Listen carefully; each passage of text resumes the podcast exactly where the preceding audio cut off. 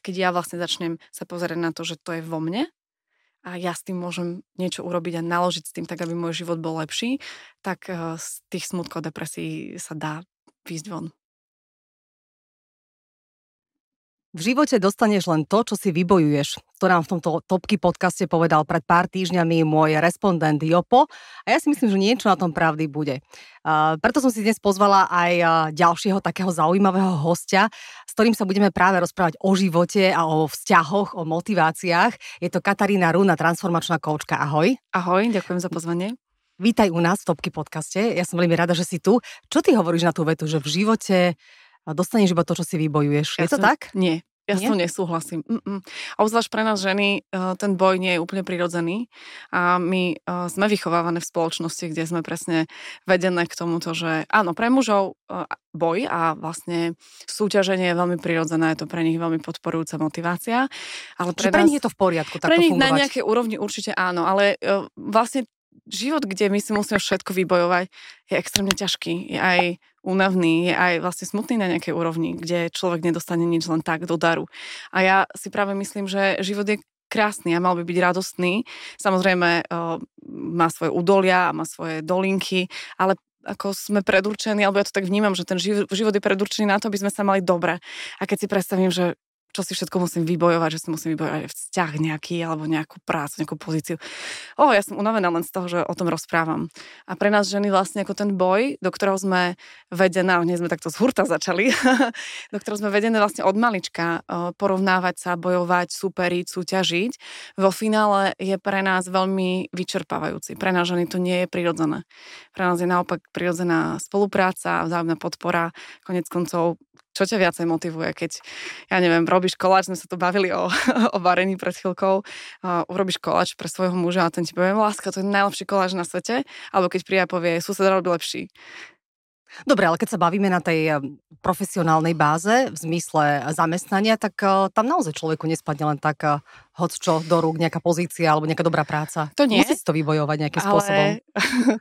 um, skôr ja to vnímam tak, že ak človek vníma sám seba, je sám so sebou v spojení, pozná, to, čo sú jeho dary, čo robí dobre, čo ho baví, v čom má ten talent, čo mu plinie, tak tie veci dokážu ísť aj veľmi prirodzene a vlastne vo svojej podstate ľahko. A to je to aj čo ja robím vo svojej práci, že vedím ľudí k tomu, aby ich život bol ľahší, lebo tej, toho ťažkého v živote je veľmi veľa a vlastne keď ešte dostaneme sa do energie toho, že je to ťažké a ja si to ešte musím vybojovať, musím v tom bojovať na všetkých možných frontoch, tak uh, tie ľahkosti potom v živote zostáva veľmi málo. Takže ja verím tomu, že to, čomu verí, tak podľa toho žije. A keď niekto verí tomu, že všetko musí vybojovať, tak potom aj ten život tomu zodpovedá. A ja sama za seba si radšej vybrám tú cestu toho, že veci môžu ísť ľahko. Že nemusím bojovať o niečo. Ty si hovoríš, že si s prievodkyňou za lepším životom. Čiže je to naozaj všetko len o našej mysli? O našom nastavení mysle? Nie všetko, ale tam to začína.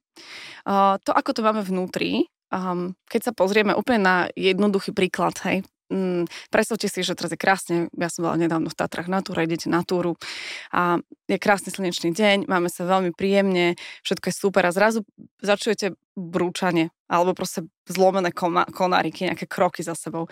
Vlastne nič sa nezmenilo objektívne, ale vaše vnútorné nastavenie sa absolútne zmení. To, ako vníma človek uh, uh, to, čo sa deje v danej chvíli, je vlastne ako keby úplne iné len na základe nejakého vnútorného vnímania, lebo objektívne sa v tom vonkajšom svete nič nezmenilo. A to je taký príklad toho, ako my to máme vlastne stále v živote, že ako vnímame veci, presne, či vnímame, že život je ťažký a musíme si to vybojovať. A ono, to nastavenie, my vlastne a mňa veľmi bavia neurovedy a to, ako náš mozog funguje. A náš mozog funguje tak, je prirodzene nastavený na to, aby sa seba potvrdzoval. Pretože tých informácií, tých podnetov, ktoré k nám prichádzajú, je obrovské množstvo. To sú gigabajty každú sekundu. A vlastne my nie sme schopní to všetko príjmať. Takže my potrebujeme mať nastavený nejaký filter. A ten filter je práve to, čomu my veríme, ako my máme skúsenosť. Respektíve najprv je nejaká skúsenosť, a potom tomu veríme. Ale našťastie náš mozog je neuroplastický a my toto vieme zmeniť. To znamená, že ak máme skúsenosť, že teraz som použila príklad lesa, že les je nebezpečné miesto, tak kedykoľvek, keď pôjdeme do lesa, budeme sa bať. Ak máme zážitok, že les je príjemné miesto na prechádzku, tak ten istý les pre iného človeka bude absolútne príjemný a vlastne bezpečný. Takže tá skúsenosť, ktorú máme v nás, vytvára nejaké presvedčenie, niečo, čomu veríme a na základe toho my potom filtrujeme tú skúsenosť. Tak to je ako prvá vec, že tam to začína mm, v tom vnútornom nastavení, ktoré máme, v tom, niekto by to nazval možno, že mindset, ale nie je to len o tej mysli, lebo to opomína telo a telo je veľmi dôležité v tom celom. Ale potom je ešte za druhá časť a to je to, ako konáme.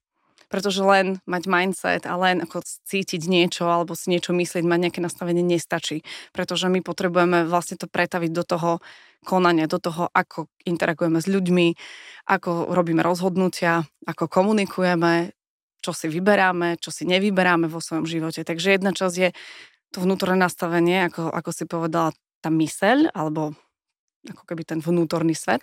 A tá druhá časť je to, ako to pretavujeme do toho úplne obyčajného každodenného života. No a ako sa dostať do toho vnútorného nastavenia, toho pokoja? Lebo veľa ľudí nemá za sebou napríklad, že rúžové detstvo alebo dobré vzťahy, sú proste zbytí tým životom a teraz ako sa nastaviť tak, aby som bol v pohode, aby som dokázal myslieť v pokoji, aby som sa vedel nastaviť pozitívne? Uh, to je taká ilúzia, že že, že niekto, kto na sebe pracuje, tak vždy myslí pozitívne alebo vždy je v pokoji. Nikto nie je vždy v pokoji. To ako keby sme povedali, že vždy je leto. Ako nikdy nie je, nič v prírode, v prírode nie je prirodzené, aby zostávalo statické. Všetko sa mení. A takisto je to aj o tom, že aj v našom živote to je taká veľká ilúzia. Teraz je taký boom toho, ako, mm, ako by som to povedala, ako toho osobnostného rozvoja. A ja sledujem, že je tam taký trend ľudí, ktorí hovoria, áno, keď to spravíš dostatočne dobre, tak už potom budeš len ako keby sa vznášať na oblačku, už sa ti budú len krásne veci diať. Ale ja myslím, že to tak nie je, že život prináša rôzne výzvy a tá vnútorná práca je práve o tom, aby my sme sa naučili tými výzvami prechádzať čo najlepšie, aby sme sa naučili ako keby nevychyliť sa príliš toho svojho stredu, ako sa to hovorí, z toho pokoja, alebo sa do neho ako keby vrátiť, že áno, emócie sú rôzne, dejú sa rôzne veci, ktoré sú smutné, ktoré, sú, ktoré nás nahnevajú, ktoré nás zránia, ktoré nás bolia, ale kľúč za mňa je v tom ako keby rozpoznávať, čo to je, prečo ma to bolí, čo sa teraz udialo. A to môžu byť detaily, že sa pohádam so svojím mužom. A samozrejme niekedy to sú ako veľmi veľké a náročné veci, ktoré môžeme vnímať ako presne, že som zbytá životom.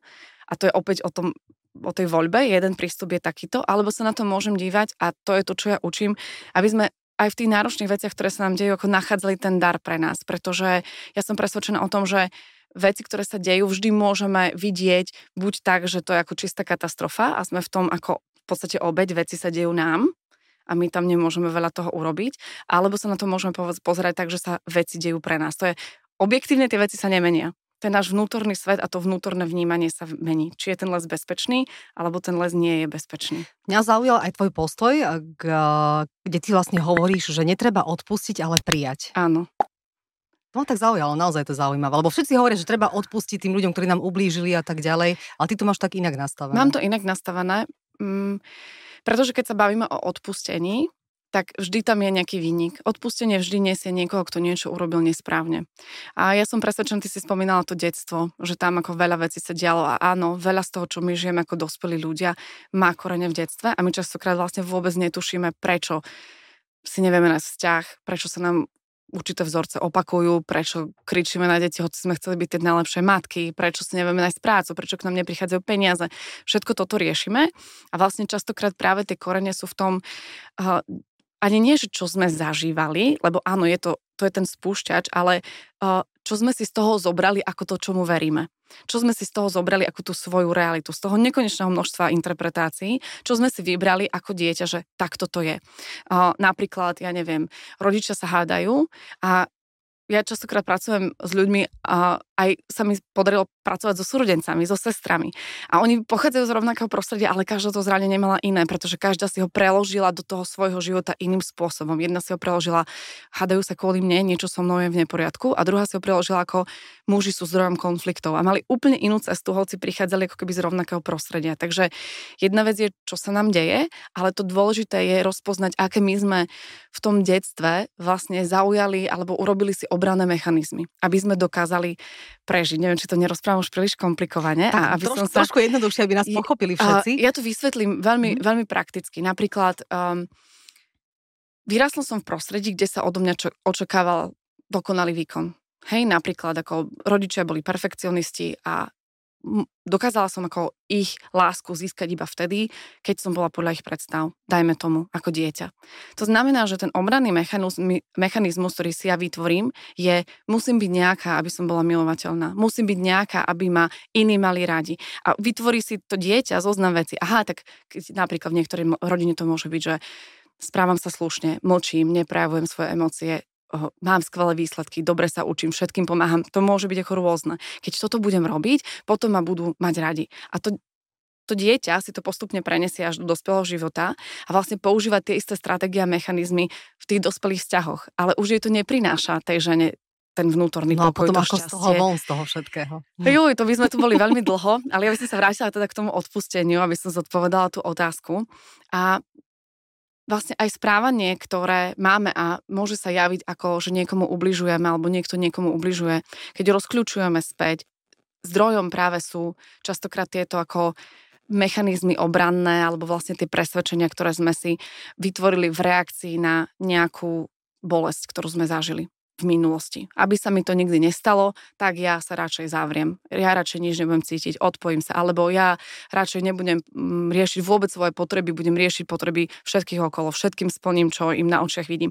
Tých možností je samozrejme uh, viacero a prejavujú sa rôzne. A vlastne uh, to, že niekto sa zachoval nejako, ako mňa to bolelo, to neznamená nutne, že ten človek urobil niečo zlé alebo nesprávne. Čo keď hovorím, že ja potrebujem odpustiť niekomu, tak to tak automaticky implikuje, že on urobil niečo nesprávne. Ale zároveň to môže byť presne o tom, že ja mám nejaké zranenie z detstva, hej, že napríklad pre mňa je veľmi ťažké, keď ma niekto odmietne lebo som nezažila to prijatie, ako som vravela, že bola som prijatá iba keď som bola nejaká. Takže to, že ma niekto odmietne, povie mi, nejaký muž ma odmietne, alebo proste zavolám kamarátka, aby šla so mnou na kávu, ona povie nie, lebo nemám teraz čas a mňa to bolí, ak by tam bol človek na mojom mieste, ktorý má iné zranenie, má inú bolesť, iné veci zažil v minulosti, toho človeka by to nebolelo. Tak čo to hovorí o tom konaní tej kamarátky alebo toho muža? Vlastne my tam nemôžeme povedať, že to bolo niečo zlé alebo nesprávne. Ale je to moja bolesť, ktorá ma boli. Je to u mňa vlastne to, čo sa stalo, prečo ma to boli. Pretože niekomu nevadí, že mu kamoška povie, že vieš čo, nejdem na kávu s tebou, nemám teraz čas. Povie, OK. No to si dal taký ľahký príklad, ale čo keď dajme tomu, teraz poviem príklad, muž podvedie tú ženu, hej? Juj, no to sa púšťame do... Môžem ísť to, Je to hlboké témy.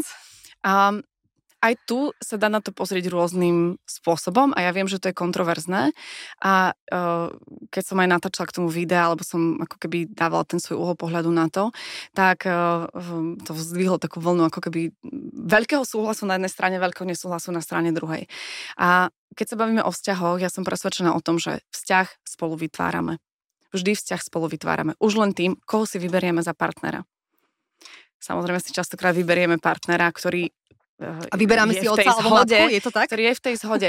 Ono je to vlastne preto, a my tu otvárame veľa ako keby širokých tém, je to vlastne častokrát preto, že pre nás ženy úplne kľúčové je cítiť sa v bezpečí. Má to svoje dôvody, ktoré sú historické, ktoré sú genetické, samozrejme my sme slabšie, menšie a pre nás kľúčové je cítiť sa v bezpečí.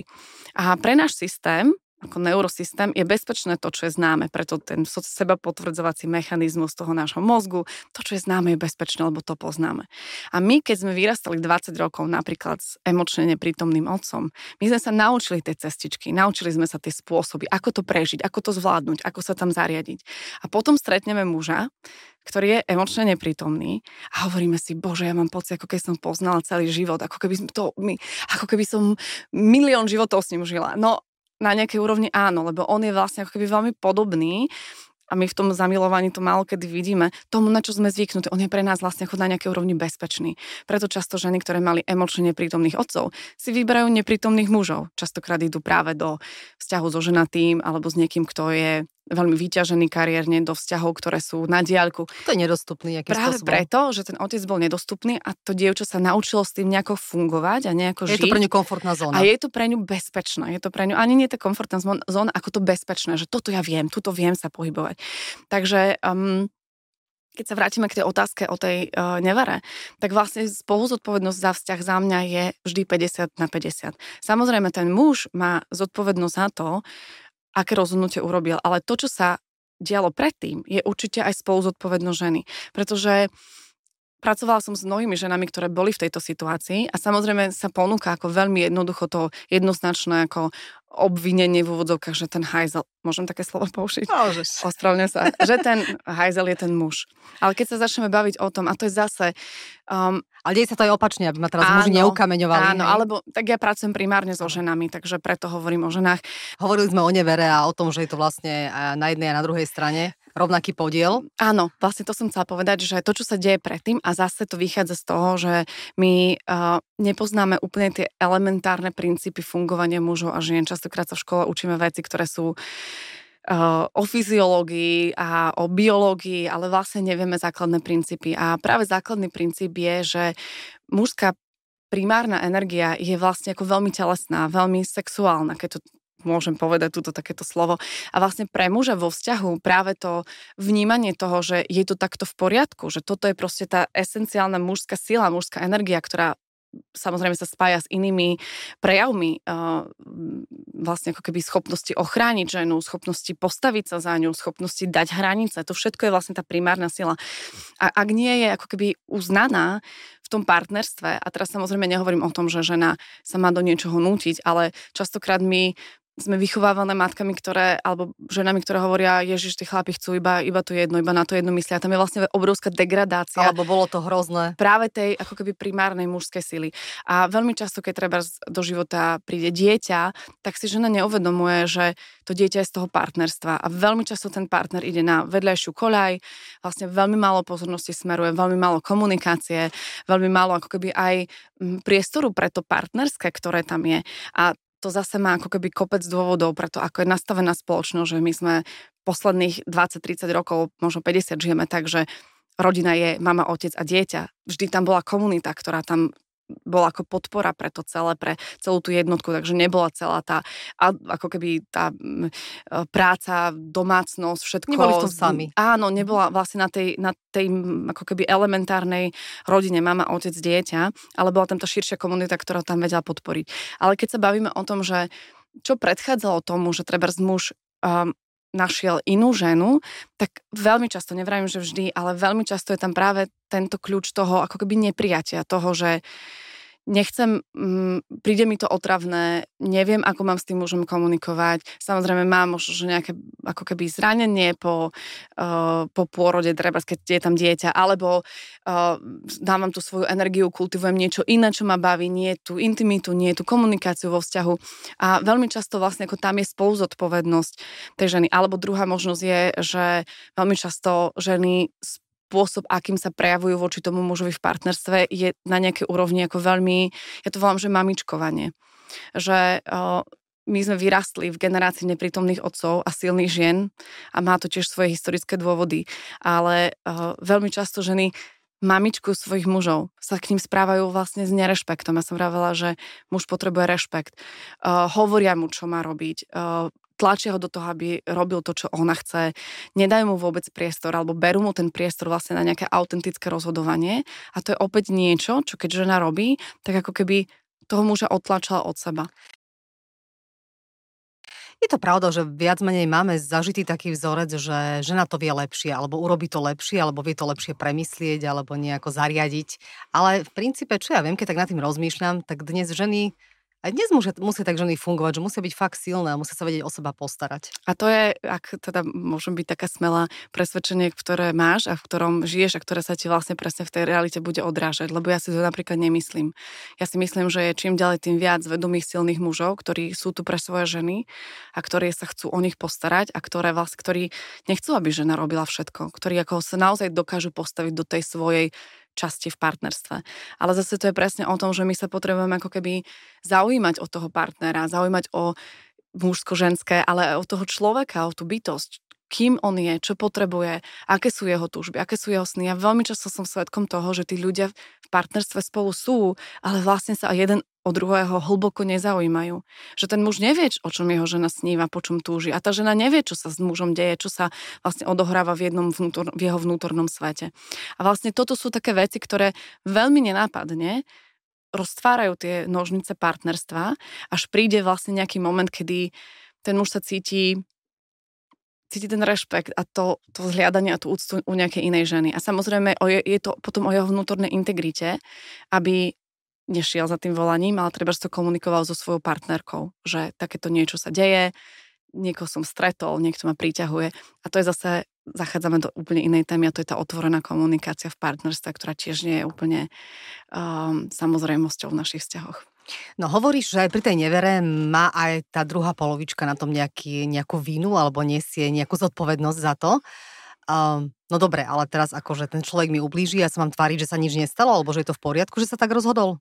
No to určite nie. Uh, určite by som nepo, nepracovala so slovom vína, pretože práve tá vína potom je to odpustenie a my môžeme pozerať sa na svet skrze vínu a odpustenie, ale to je opäť veľmi ako ťažký život, keď hľadáme vinníkov a hľadáme niekoho, kto to zapričinil a kto je vinný. Hej? A to, čo áno, ako si povedal potom, je za mňa cesta hľadať zodpovednosť a spolu zodpovednosť. A vlastne prevziať aj tú svoju časť zodpovednosti za to, prečo sa to udialo.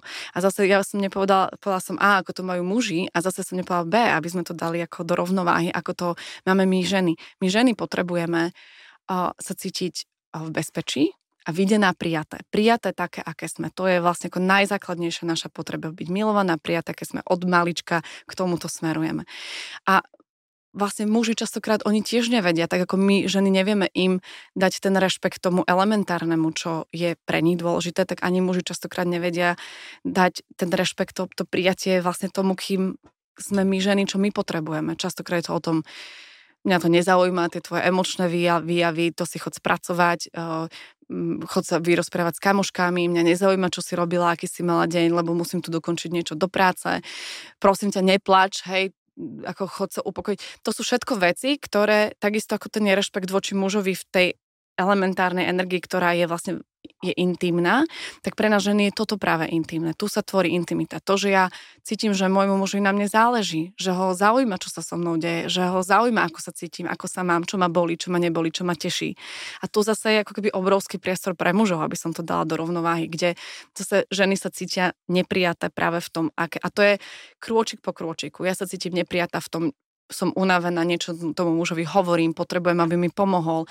Hovorím mu, že potreboval by som si treba oddychnúť. Ja častokrát tam mám pred očami to dieťa, ktoré tam je, lebo pracujem často aj so ženami, ktoré ako sú práve v tejto krízovej časti svojho života, že sa narodil dieťa, muž nie je neprítomný alebo proste nevie. A tá žena mu niečo stále hovorí, niečo by som potrebovala, nejak by som to potrebovala a on nepočuje. A samozrejme, vlastne tie, my sme krásne vytvorení ako muži a ženy, aby sme sa krásne doplňali. A pre nás, ženy, na to, aby sme sa dokázali odovzdať mužovi v tej intimite, my potrebujeme sa cítiť s ním v spojení. Preto sa ženy tak ľahko zamilovávajú do mužov, preto si ako častokrát uh, dokážu fabulovať veci, lebo vlastne cez tú emocionalitu je to, kde vzniká to puto.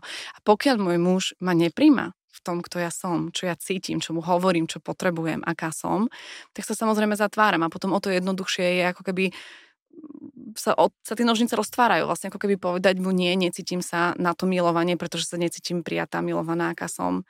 A vlastne je tam to odmietnutie muža a potom on sa cíti odmietnutý, ešte viac odmieta ženu a ono ešte viac odmieta toho muža. A je to vlastne ako keby práve cesta k tomu, že treba sprie nevera, alebo jeden z nich sa rozhodne, že chce ukončiť to partnerstvo, to žena má pocit, že ten muž pre ňu nie je, že už tam s ním nechce byť a preto sa tak veľa partnerstiev rozpadá.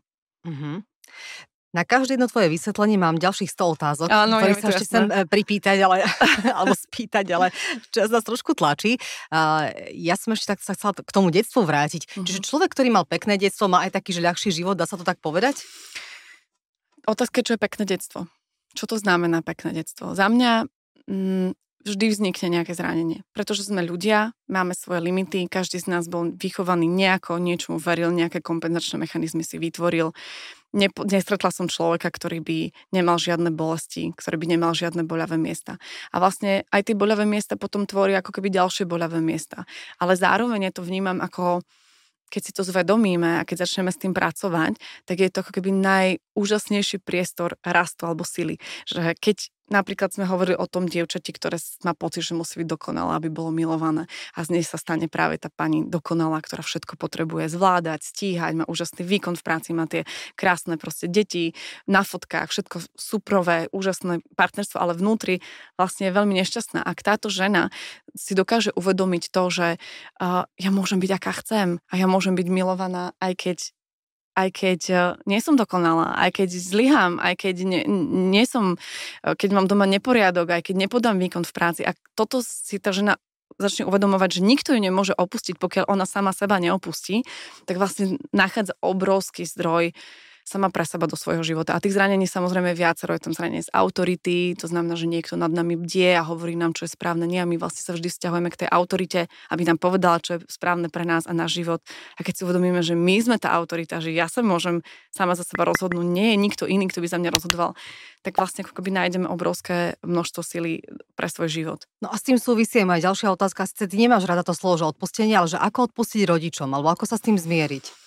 Ako sa možno s nimi tu sa práve vrátim k tomu, k tomu prijatiu, že ja, ja som absolútne presvedčená, že my nemáme rodičom čo odpúšťať. Ja sama som mama, mám tri deti, ja viem, že robím, čo je v mojich silách, aby som pre nich urobila to najlepšie, čo sa dá v rámci mojich možností. A uh, keby ten rodič vedel lepšie, tak robí lepšie, tak by to urobil lepšie. Myslíš? Som o tom absolútne presvedčená. A zároveň je tam aj to, že um, častokrát, samozrejme teraz um, sú ľudia, ktorí sú extrémne zranení a ktorí zažívajú extrémne veľa bolesti v zmysle, že ja neviem... Lebo ja si naopak myslím, že nie každý rodič uh, robí to najlepšie voči svojim deťom. Napríklad čo robí zle? Neviem, že tak ako hovoríš ty, že je tak možno veľmi zranený on svojim životom alebo svojim detstvom, že tým deťom ubližuje alebo sa im potrebuje ale on nedokáže, pomstiť, on nedokáže, alebo ona nedokáže to urobiť inak. Zase sa pozrieme, môžeme sa pozrieť do tých neurovied. Ak sme vyrástli v prostredí, kde uh, treba sa kričalo, lebo sa používali fyzické tresty, to, ako funguje náš mozog, vlastne je to veľmi elementárne. Je o tom, že aha, tak toto je to, ako sa to robí. Toto je to, kde, aký je vzťah medzi mužom a ženou. My vlastne nasávame v detstve absolútne ako špongie, bez akýchkoľvek spochybňovaní to, takto to je, takto to svet funguje, takto fungujú vzťahy, takto funguje láska, toto to znamená. A pokiaľ ja som vyrastla v prostredí, kde krík a treba fyzické tresty, bitky boli riešením konfliktov, to je niečo, na čo sa môj mozog vlastne ako keby nakóduje. To sú kódy, ktoré ja si nesiem so sebou v mojom systéme. A zároveň ja som vravela, že proste príroda je nastavená tak, že to, čo je funkčné, príroda je nastavená na prežitie druhu. To znamená, že my sme nastavení na to, aby sme prežili. To, aká kvalita prežitia je, po psychickej stránke, po emočnej stránke, už je druhoradé pre samotné prežitie. Preto náš, náš mozog funguje tak, že aha, tak takto sa to robí, aha, ja som tu, stále som prežila. Toto je spôsob, akým môžeme prežiť ďalej. Dôvod, prečo rodičia treba zbijú svoje deti, je, že oni sami boli bytí a majú ten spínať, že keď je krízová situácia, takto sa to robí, aby sme prežili. A chce to, a tu chcem povedať, obrovské množstvo práce vnútornej prekódovať toto vnútorné kodovanie, lebo ono je, to je kodovanie prežitia. To je kodovanie, takto sa to robí, aby sme to zvládli a dali a prežili. Že vlastne, keď dieťa vbehne na cestu, je prirodzenou reakciou rodiča a obzvlášť, ak vyrastal v prostredí, kde sa tieto veci riešili fyzickým konfliktom, dá tomu dieťaťu na zadok. A teraz my máme opäť dve možnosti. Buď začneme toho rodiča posudzovať, a hovorí mu, to nie je správne, to je zle. Ale on v tej chvíli ako to nevie urobiť inak. Ja nepoznám rodiča, ktorý by pracujem s obrovským množstvom žien a nepoznám mamu, ktorá by si hovorila, ježiš, to je také super, ráno sa zobudím a hovorím si, ako ja ubližím svojmu dieťaťu, hej. Našla, našla som 5 nových spôsobov, ako ubližím svojmu dieťaťu. Nie. Je to vlastne reflex, ktorý, je to vlastne ako keby kodovanie mozgu, cestička, ktorá je tam vybehaná za 20 rokov, ktoré sme žili 15, 20, ja neviem, koľko kto žil so svojimi rodičmi alebo s tými, ktorí sa o nás starali a vlastne tá neurocestička je vlastne veľmi silno vybudovaná a my potrebujeme krok po kroku s tým pracovať, s tými presvedčeniami, s tými uh, to, čomu veríme, uh, to, ako sme to mali, aby sme to dokázali zmeniť. To nie je vec rozhodnutia. Čiže ak ja teraz v súčasnosti viem, že to, ako sa správali ku mne moji rodičia, nebolo správne, ja nemám právo im to vyčítať, nemám právo to s nimi skonzultovať, alebo nemám právo sa na nich hnevať? Hmm, ja by som tu nepracovala s pojmom správne, nesprávne. Pretože to, čo oni, pova- a doba sa mení. Niekedy sa považoval za správne proste používať treba fyzické tresty. A oni to mohli použi- považovať za správne. V generácii našich mám sa považoval za správne nevzdvíhať dieťa malé, keď plakalo, nechať ich vyplakať v postielke. A vlastne bolo to niečo, čo sa považovalo za správne a takto sa to robilo. A to, že dnes už vieme, že to správne nie je, to ako keby neobvinuje tie ženy, ktoré to robili vtedy, lebo to považovali za správne. A druhá vec je, že mm, ja keď sa, keď ako keby hovorím svojim rodičom, že niečo robili nesprávne, mm, je tam ako keby obrovské množstvo nerešpektu, pretože oni to robili najlepšie, ako vedeli a ako to oni považovali za správne. A takisto ja budem robiť to, ako ja budem považovať za správne, k svojim deťom. A ja som si istá, že jednoho dňa moje deti ku mne prídu a budú mi hovoriť, čo si oni myslia, že som robila nesprávne. A tam ešte ako keby jedna dôležitá vec, teraz keď dáme nabok všetky také tie ako naozaj patológie vzťahové, ale v bežnej populácii sa rodičia snažia ako keby dať tým deťom to, čo oni najviac uh, vnímali, ako že im chýba v živote. Treba, keď to dám na príklade mojej maminky, mal veľmi prísnu mamu mala veľmi prísnu mamu, ktorá uh, ich pomerne veľa fyzicky trestala, bolo tam veľmi málo fyzickej lásky. A pre ňu, pre moju mamu, bolo najdôležitejšie dať nám práve tú fyzickú lásku. A potom boli iné veci, ktoré ja by som si želala pre seba ako dieťa, ale od nej som ich nedostala. Pretože pre ňu bolo kľúčové treba zdať tú fyzickú lásku. Pre niekoho zase sú, poznám prípady, kedy uh, rodičia žili v obrovskej chudobe. A pre nich je dôležité dať tomu dieťaťu to hmotné zázemie.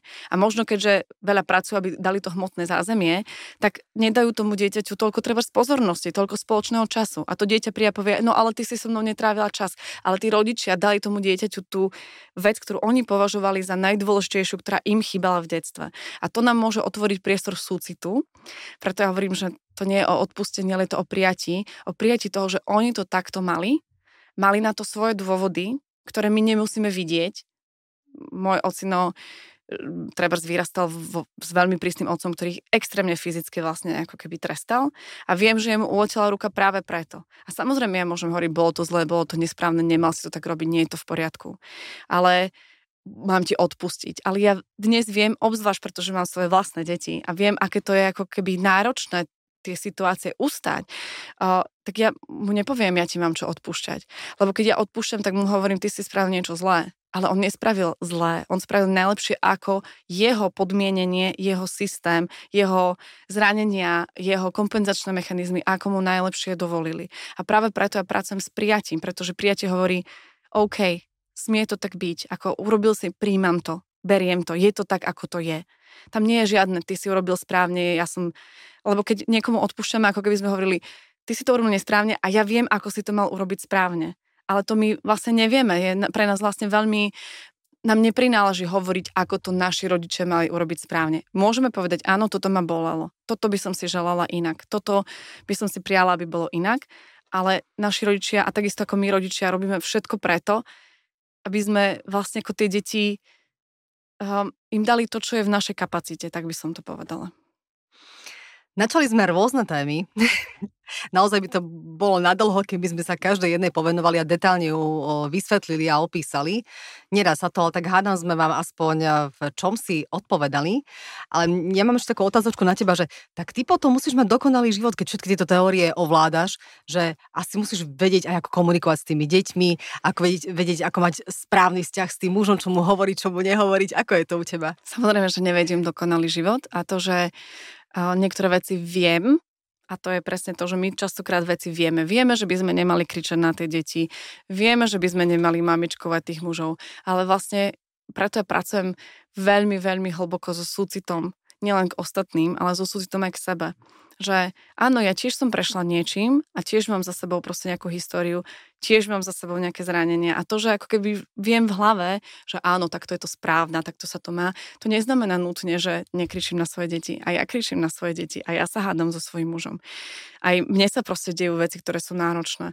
A preto neviem odpovedať na otázku, či mám dokonalý život, ale zároveň viem odpovedať na otázku, že sa snažím pozerať na svoj život ako na obrovskú príležitosť neustále rásť a kultivovať sama seba a tie vzťahy, ktoré mám. To znamená, že keď mám hádku so svojím mužom, tak môžem sa na to pozrieť tak, že je to kretén, on robí zlé, je to sebec, la, la, la, je tam všetko vlastne na jeho a ja v tom nič. Ale to všetku kompetenciu meniť svoj život dáva do jeho rúk. Hej, že on sa musí zmeniť na to, aby ja som sa mala lepšie. A to je to, ako žije obrovské množstvo ľudí na svete vy, vy to vyriešte, vy niečo zmente, môj partner by mal niečo zmeniť, moji rodičia, vláda, ja neviem, kto všetko by mal niečo zmeniť a potom sa bude mať dobre. A to je zase, sa vraciame na začiatok toho rozhovoru, to je nastavenie, ktoré nám vlastne neumožňuje veľmi veľa s tým životom urobiť. Alebo sa na to môžem pozrieť, OK, mali sme tu teraz nejaký konflikt, kde je tá moja časť v tom celom, prečo sa to stalo, kde sa ma dotkol na bolestivom mieste, kde mám ešte niečo, čo ma bolí a nemám to nejakým spôsobom ošetrené, spracované, čo môžem urobiť pre seba, aby som sa treba teraz necítila opustená, lebo on tresol dvermi a odišiel. A to je vlastne tá kompetencia, ktorú potrebujeme dostávať do života, aby sme vedeli skrze tie situácie, ktoré sú náročné a ktoré určite prídu, pretože v každom živote prídu, aby sme vedeli, ako s nimi naložiť ako s nimi pracovať a ako z nich vlastne ako vytiahnuť nejakú esenciu, ktorá pre nás bude prospešná vo finále. No ja som mal také dve otázky, ktoré som sa ťa chcela opýtať a už sa ich ani možno nestihnem, ale pokúsim sa, aby sme tak ešte narýchlo zodpovedali, že Um, prečo sú ľudia takí nešťastní v poslednej dobe? Lebo aj uh, štatistiky sú vlastne o tom, že sa zvýšilo počet depresí, uh, naozaj, že tí psychológovia nestíhajú sedenia s tými ľuďmi. Zvýšila sa napríklad kapacita na liekov na spanie, mm. ale na, na upokojenie. Že čím to je, že ľudia sú takí nešťastní? Jednak prišiel COVID a ten COVID nás konfrontoval s tým, v čom vlastne žijeme. Pretože veľa ľudí naozaj um, sa bránilo pozrieť sa na to, ako žijú, v čom žijú tým, že z práce domov, z domu do práce, dáme si víno, pozrieme si telku, ideme spať. Vlastne ako keby boli, boli v tých takých ako um, vzorcoch alebo v tých ako keby návykoch, ktoré ako neumožňovali pozrieť sa hlbšie pod to. A vlastne ten COVID nás nutne konfrontoval s tým, aké máme vzťahy ako to máme nastavené, ako vieme komunikovať, v čom vlastne žijeme. Takže toto je si myslím, že ako keby jedna časť toho celého. Ale druhá e, je vlastne v tej odpovedi, ktorú som povedala pred chvíľkou, že tá spoločnosť nás vedie ešte stále k tomu, že tie autority, ktoré rozhodujú o našom živote, sú vonku. Že niekto vonku rozhoduje o tom, ako my sa máme. Že keď ma zamestnávateľ vyhodí, je to proste zlé, ten zamestnávateľ je zlý a ja som ten chudák. Alebo keď, mm, ja neviem, nemám dobré zdravie, dostanem hej, ten COVID alebo čokoľvek ďalšie, tak je to ako moja smola. A to je vlastne život, kde tá kompetencia je mimo mňa. Môj, to, že ja neviem, sa hádam s mojim mužom, je pretože on je nejaký a on by sa mal zmeniť a on by to tak mal mať. My sme v tom vychovávaní od malička, v tom presvedčení, že vlastne ten zdroj toho, tej našej spokojnosti je mimo nás. Je v tom, akého máme muža, aký máme vzťah, koľko máme peniazy, ako máme prácu, aké máme vzdelanie, že je to mimo nás. A vlastne teraz sa ukazuje, že tí ľudia, ktorí sa nevedia oprieť sami o seba, tak vlastne ten systém sa rozpadá, autority sa vonkajšie rozpadajú, už nie je možné sa na nich spoliehať tak, ako bolo možné spoliehať sa. Niekedy je milión rôznych ako názorov na jednu vec, veci sa rôznia, štátne inštitúcie sa rôznia, takže už nie je možné sa spolahnúť do takej miery na tie externé autority, ako to bolo predtým ja si myslím, že to je vlastne skvelé, pretože nás to pozýva k tomu pozrieť sa dovnútra, kde ja som svoja vlastná autorita, ale to chce jednu veľkú odvážnu vec a to je prevziať zodpovednosť za svoj život. Že to, ako žijem, kde sa nachádzam, aké je moje zdravie, aké mám vzťahy, ak, akú mám prácu, mám peniaze, nemám, je výsledok mojich rozhodnutí, na základe práve tých vecí, ktoré sa mi diali v minulosti a tých presvedčení, ktoré som si o živote ako takom vytvorila. Že vlastne ja som tá, ktorá má kompetenciu to zmeniť. To nie je o tom, že lekár mi dá tabletku a moje zdravie sa zmení, to nie je o tom, že zvýšia ja neviem, proste dôchodok alebo prídavky na deti a vtedy budem mať viacej peňazí alebo budem mať hojnosť a keď môj muž sa zmení a prestane chodiť s tými kamošmi na pivo, tak vtedy konečne budeme mať dobrý vzťah. Že to takto nefunguje. Že ten kľúč je vlastne v nás. A to chce ako veľkú odvahu si povedať, že áno, všetky tieto snažím sa nájsť nejaké pekné slovo, proste tieto nepekne voňajúce veci, ktoré nás tu obklopujú, sú vlastne ako produktom toho nášho života. A my môžeme zobrať tú lopatku na tie nepekné voňajúce veci a začať vlastne ich ako odpratávať. A to je to, kde tí ľudia, a ja to vidím dnes a denne v mojej práci, že keď toto ľudia urobia, si povedia, aha, tak to sú moje rozhodnutia, ktoré ma sem priviedli, čo je vlastne skvelé, lebo moje rozhodnutia ma z tohto miesta môžu doviezť niekde, kam chcem ísť, len s tým potrebujem začať nejak nakladať. To je vlastne obrovské oslobodenie. A ja si prajem, aby čím ďalej tým viac ľudí ako keby práve z, tej, z tých depresí, z toho nedostatku spánku, z tých veľmi ako náročných stavov, ktoré sú, sa dokázali postaviť do toho, že OK, tak, tak toto je, je to ako to je, príjmam to, to je prvý predpoklad. Pre mňa prijatie je vlastne obrovský kľúč. Áno, príjmam to, že je to takto, nebudem sa tváriť, že je to nejak inak, že je všetko v poriadku, že som v pohode, som OK. A začnem ako krok po kroku robiť tie veci, ktoré mi umožnia vziať naspäť tú zodpovednosť za svoj život a začať robiť rozhodnutia a treba si uvedomovať svoje zranenia, poznať svoje kompenzačné mechanizmy, vedieť, že môžem toho muža pustiť na pivo, ak sa bojím, že mám pocit, že ma opúšťa, to nie je o tom mužovi, že by mal ostať doma, ale o mojom strachu, že budem opustená, že on tam teda ako, ja neviem, netrávi čas so mnou, že ma už nemiluje a všetky tie veci. A keď ja vlastne začnem sa pozerať na to, že to je vo mne, a ja s tým môžem niečo urobiť a naložiť s tým tak, aby môj život bol lepší, tak z tých smutkov depresí sa dá výjsť von. Katka, ďakujem ti veľmi pekne za tento rozhovor. Naozaj veľa zaujímavých tém sme tu načali. Každý si zoberie to, čo mu vyhovuje najviac. Ja vám želám veľa odvahy, meniť si život tak, ako chcete a aj to, aby ste našli pokoj. Všetko dobré. Ďakujem za pozvanie a ja vám tiež prajem všetko dobré.